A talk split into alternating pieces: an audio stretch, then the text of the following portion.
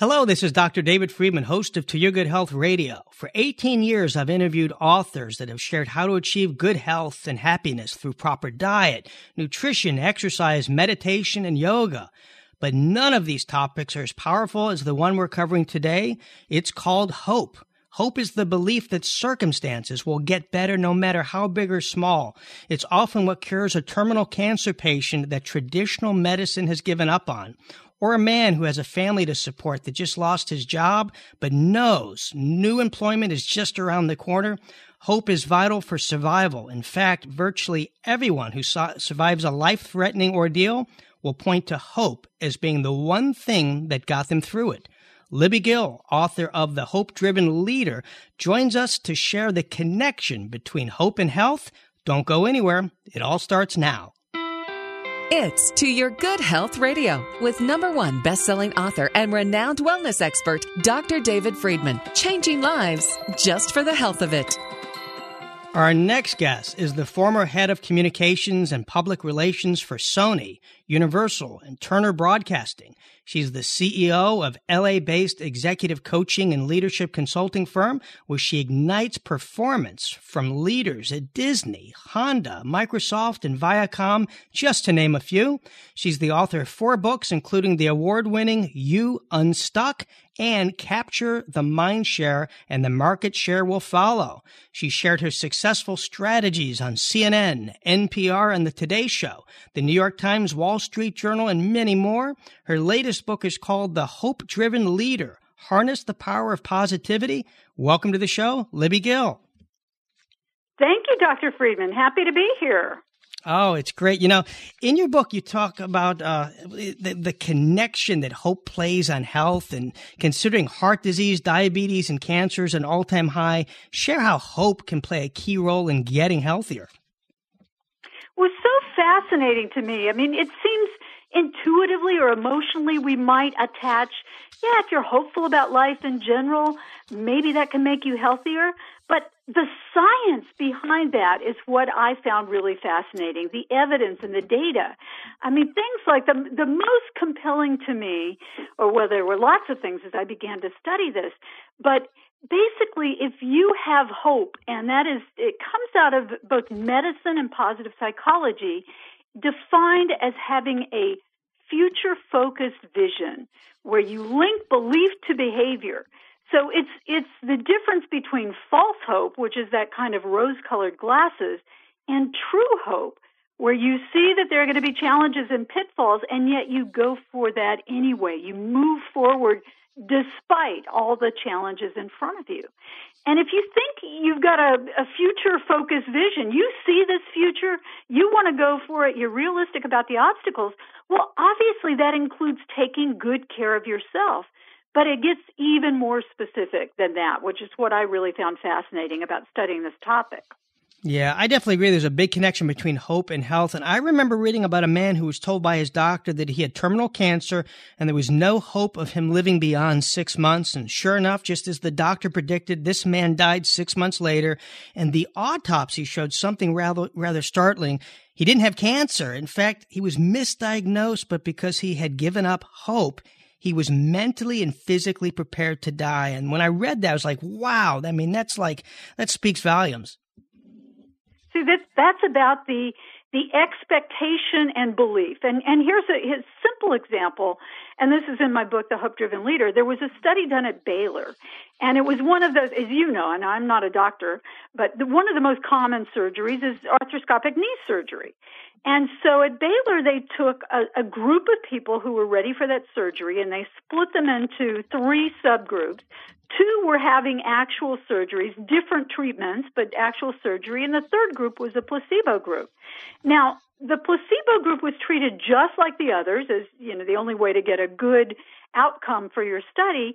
So they went through the whole, the prep, the OR, the post, the rehab, but they were told you know, there's going to be pain, there's going to be a, a, long-term rehab, all of those things. So their their belief was that they were going to get better.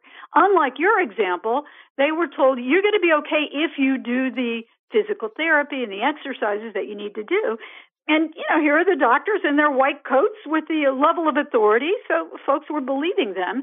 And the outcome, the long term outcome of the three groups was virtually identical. The two groups that had the actual surgery were about the same in terms of outcome as the group that had the placebo because they expected there to be some discomfort, some pain, the fact that they were going to have to show up for their PT, all of those things. But just like the other way around, had they been told, well, hey, you guys are getting a placebo treatment, there's, you know, good luck out there, uh, they would have had a completely different outcome. But it's not just that kind of mind over matter kind of woo woo sort of mysticism. It's as you can you can enlighten me more about, but it was the fact that your brain releases the kind of chemicals that you need, the endorphins you need, the enkephalins that you need to suppress pain and to boost your your mood and your immunity. So it's a real physical and physiological change that takes place in the body. Yeah, you know, interesting. I remember about 15 years ago reading the front page of the newspaper and seeing the headline, America Loses Hope. And it really hit me. And I mm. read on and I quickly discovered they were talking about Bob Hope. But for a second there, I thought that they were sharing a national study on how hopeless we've all become. And, you know, while we can't bring Bob Hope back, I'm glad that your book is definitely bringing much needed hope back to America. So I have to say that I did enjoy reading it.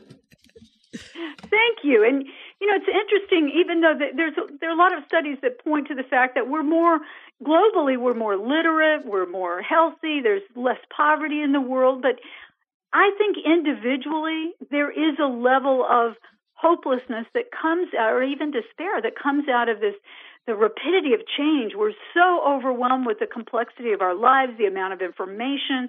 I mean, even in our personal lives, who would have thought before a, a decade or so ago you'd you know you jump in somebody's Prius to go to the airport? I just everything has changed from from Uber to our phones to just the way we we gather and meet with other people. Certainly relationships and dating, all of that, and with that comes a level of of overwhelm and fear. I think that is and and hope is the answer to that because it's really about grounded in practicality and if you can see the future and you can recognize the steps in the pathway, then you can make a path towards that. You can get there.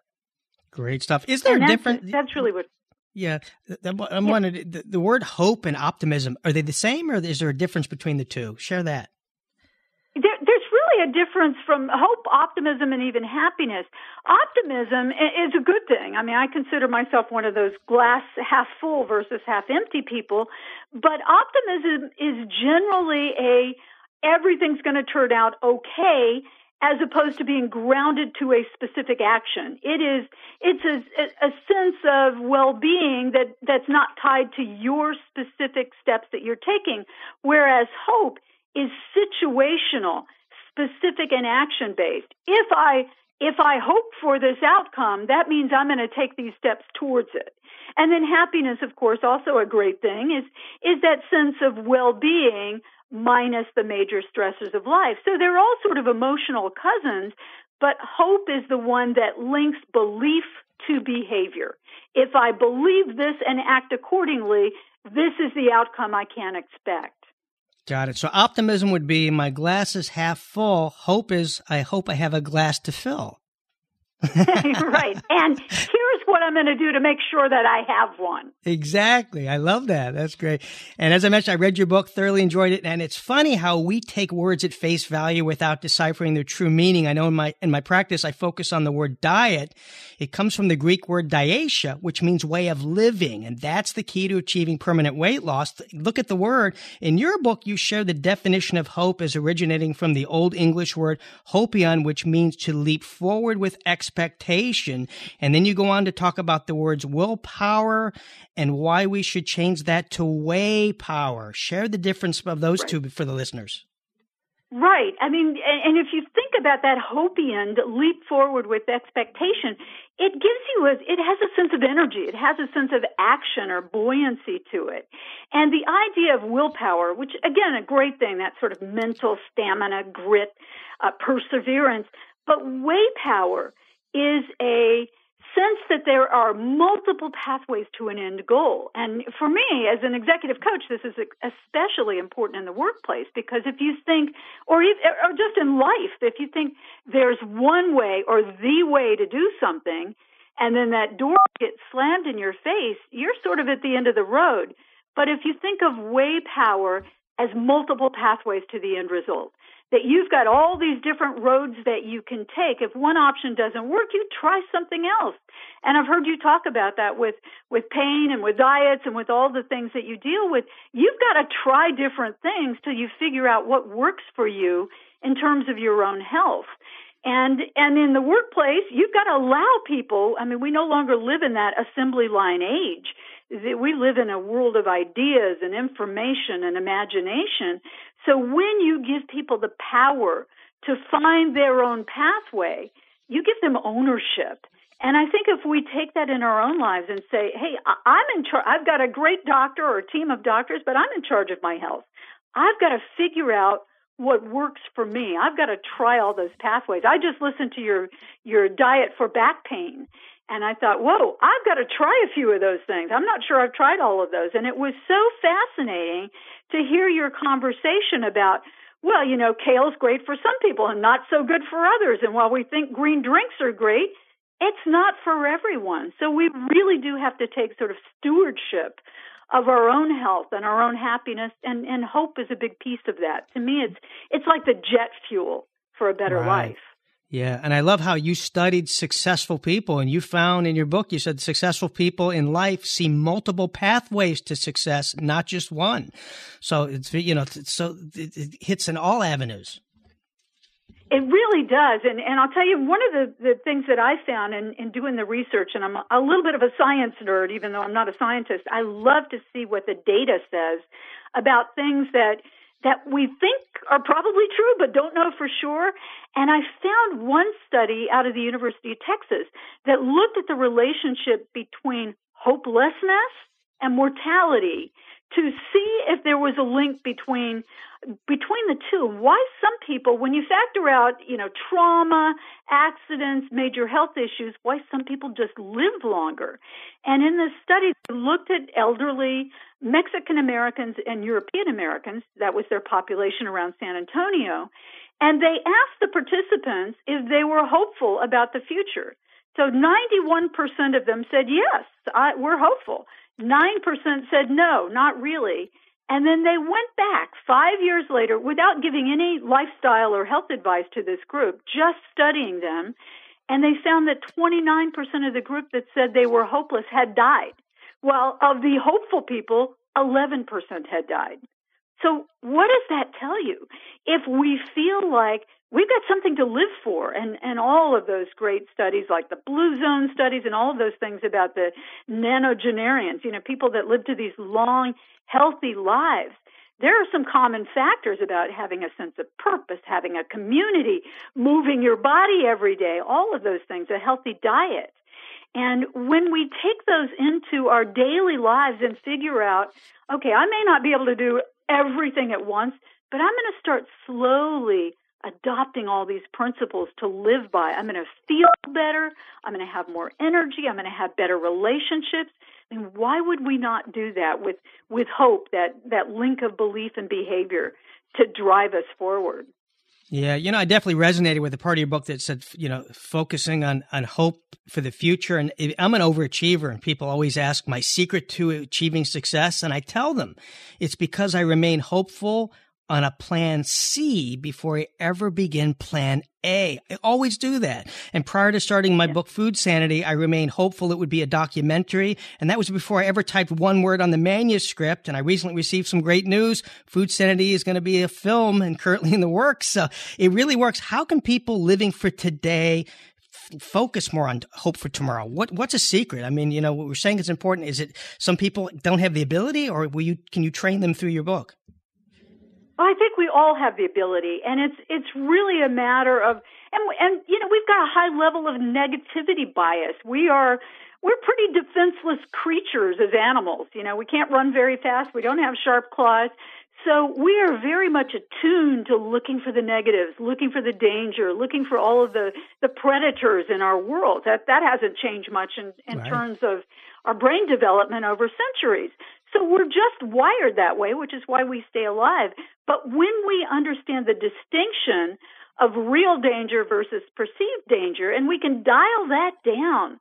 We can tone some of that down, that, that negativity which turns into this sort of that inner chatter of, ooh, I can't do this, I can't do that, and do what you said. Just like, oh, I'm going to write this book, and guess what? I, I it's going to be a documentary. Now, the universe and everything out there has to conspire in your favor occasionally. I do believe in that. There are some things that are beyond our control, but you could have said, oh, why bother? I'm not even going to write that book. And gee, why would I even get it out there in terms of a documentary? Nobody's going to pick that up. And there are so many people that do this. They opt out before they even give themselves the chance to succeed. So the first thing to do is it's almost like the the old fashioned radio from the 40s. We got to dial down that negative chatter and and turn up the positive. And that may sound a little Pollyanna-ish, but I've always had this sense of you could lose just about everything, including your health. I mean, look at Stephen Hawking and, and Viktor Frankl and all the other people in the world who turned what looked like the most dire circumstances of life into positive behaviors and outcomes that other people could benefit by. So when we dial down that negative and we tune into the positive, we're pretty much unstoppable. And there's a level of reality that comes in. Uh, I, I, you know, I, I don't think a lot of my clients that I work with in their 40s or 50s will probably be professional baseball players or ballerinas or astronauts at this stage, but I'm not ruling it out either. But I do right. think when we when we dwell in the the sort of we overlay our passion and our curiosity and our excitement about life with just that sort of undercurrent of pragmatism, then we can accomplish just about anything that's humanly possible. And and you just it's that perseverance and that sense of future focused vision that just feeds it and drives it. I'm going to try this next, and I'm going to and uh, just like you, I'm I'm a pretty achievement based person. Uh, and you know, some people I was I was once called a malcontent. Nothing was ever good enough, and my response to that was, "Thank you. Yeah, I think so. There's a little bit of that in all of us who want to achieve. We're just not quite satisfied with the status quo. There's always something a little better out there, and that's yeah. a good thing. So true. You know, you bring up a point like, you know, not everybody can be a baseball player. Maybe they have a passion. They love baseball. They want to be a baseball player, but maybe it's not for them. But you know what? Stay hopeful. And you know what? You may end up working for ESPN and you may actually be filming the, the baseball game. So in other words, you could still be in the field, maybe not swinging that bat A, coach your little league team. Or yeah, absolutely. part I, of it. I, exactly. You find that value about it that drives you or speaks to you. I can't tell you how many people I've sent back to sing in their church choirs. It's like you want to be musical. Yeah, maybe you may, you don't want to quit your day job and, and bet everything on that when you've got a mortgage and kids in college, but it doesn't mean you can't sing. So go do it. Find a way to express that piece of yourself, either professionally or personally, and uh, and try those things out. I I do think it's that sense of curiosity and the sense of hopefulness that life is going to get just a little better every day if we if we work at it. If we continue to you know get out of bed in the morning and do it. Yeah, and you talk about that negative chatter we have. One, I hear so much people saying, "Hey, we aren't promised tomorrow, so just live in the moment." And in your book, you really share how that's not a healthy outlook, and we need to always think about tomorrow. And so many people are like they they're living for today. Share the significance of they really need to start looking for tomorrow and planning. Well, I think if you look at how you really think, and that living in the moment is great in short bursts, and I get that when I am writing or in some sort of create, creative endeavor or running. And we all have those moments of unitasking that are great because you feel that sense of flow, uh, that, that great book about being in the flow. And you truly get that. But most of the time, we're time shifting. We're going backwards, thinking about something that's happened. We're moving forward. We're moving sideways. We don't really live in the moment for long periods of time. And I think if we don't see that future, we're, we're shortchanging ourselves. In fact, there's one great, uh, one of the great emotional intelligence founders said, you know, it, the more we can identify and picture our future self, the more likely we are to become that self. So I think when you've got a sense of what are you what are you going to be like as an 80 year old, and I'm now in my early 60s. It's like, what am I going to be? I want to be one of those cool hip 60 year olds who's in great health and traveling the world and feeling great about life. And you know, I do I, I travel internationally. I just got married a couple weeks ago. So, you know, life changes if you allow it and you reinforce those changes. So think about who you're going to be in your old age. My mom lived until 97 and she was a she was a pilot in her 20s and a golfer and she started race ocean race sailing in her 60s. You know, nobody was stopping her. So it's really having that vivid picture and it's it's not an abstract one. It's I see myself. I know what I'm going to look like, what I'm going to be wearing, what I'm going to be studying and learning, who's going to be around me. And it's a pretty exciting picture of the future. I'm going to just keep marching towards that. But most of us think, oh, you know, you're asking for trouble if you identify the future. You know, you're just asking to get hit by a bus. Well, okay, you can think that if you want to, or you can think, I've got 20 or 30 or 50 more years to to give uh, my wisdom and my expertise to others and to have a great life for myself and my family. So it's really our choice. We can decide to it is goes back to that half empty or half full. I'll take the half full anytime. Oh, yeah. One of my favorite quotes is from Zig Ziglar. He said, If you do what you always did, you'll get what you always got. And I read that you were inspirational in the launch of the Dr. Phil empire. And he too coined a phrase that resonated with me. And how's that working for you? and as, right. how's as, that working for you? Yeah, I, I loved it. It's like, and everybody just stopped. They go, It's not. Well, change it. You know, as a consultant, when you deal with people that are stuck on this hamster wheel in life, is there one tip you can share just to get them off of it? Because it sounds great and it's a great quote. Is there one thing they can do today to make themselves off that hamster wheel tomorrow? Yes, it's one quote in three steps. Clarify the vision of the life you want to live, simplify the path to getting there, and then execute the plan. Go after it. So that's is really as difficult and as simple as it can be. Oh, fantastic. We got one minute left. Is there something hopeful, little tidbit that we should know? Why should listeners get this uh, book? Which I loved, by the way. Well, I, should. Uh, it's a good tidbit. They can go right to my website at libbygill.com. In fact, they can download the first chapter and check it out for themselves or Amazon or anywhere else they buy books. And I will tell you this, Dr. Friedman, if anybody wants to email me direct with a question, just say, put Dr. Friedman or to your good health in your in the subject line and ask a question about life or career. Happy to answer them. Wow, you got her consult work right there. That's awesome. So mm-hmm. yeah, so give give that again for the listeners. Libby Gill. Uh huh. It's Libby at LibbyGill.com or just go to my website, Libby at LibbyGill.com. And as you and I both know, there's only a handful of people in the world that will take you up on those offers. So those are the hopeful people that seek action. And it's it's always fun when I speak. I'll throw that out, and I know there are about you know about five percent of real action takers in the room that want to try something new and different. Yeah, so true. Well, thanks so much for bringing hope to us all. And anybody out there, if you want to get your copy of the Hope Driven Leader, great book, you want to go to libbygill.com. And while you're there, be sure and check out her video library and hopeful articles. And you can follow Libby on Facebook at libby.gill.58 and on Twitter at Libby Gill. For my daily posts and tweets, I'm at Dr. David Friedman. If you heard Libby share something today that would benefit somebody needing hope in their life, maybe they couldn't tune in, send them a link to this podcast. It's available at toyourgoodhealthradio.com or radiomd.com. And while you're there, be sure and check out our podcast library and share these segments with your friends, family members, and coworkers and on social media. This information's too important. We need to spread this hopeful word to the masses. You can also subscribe to future podcasts at iHeartRadio and iTunes. More to come. Stay tuned and stay well.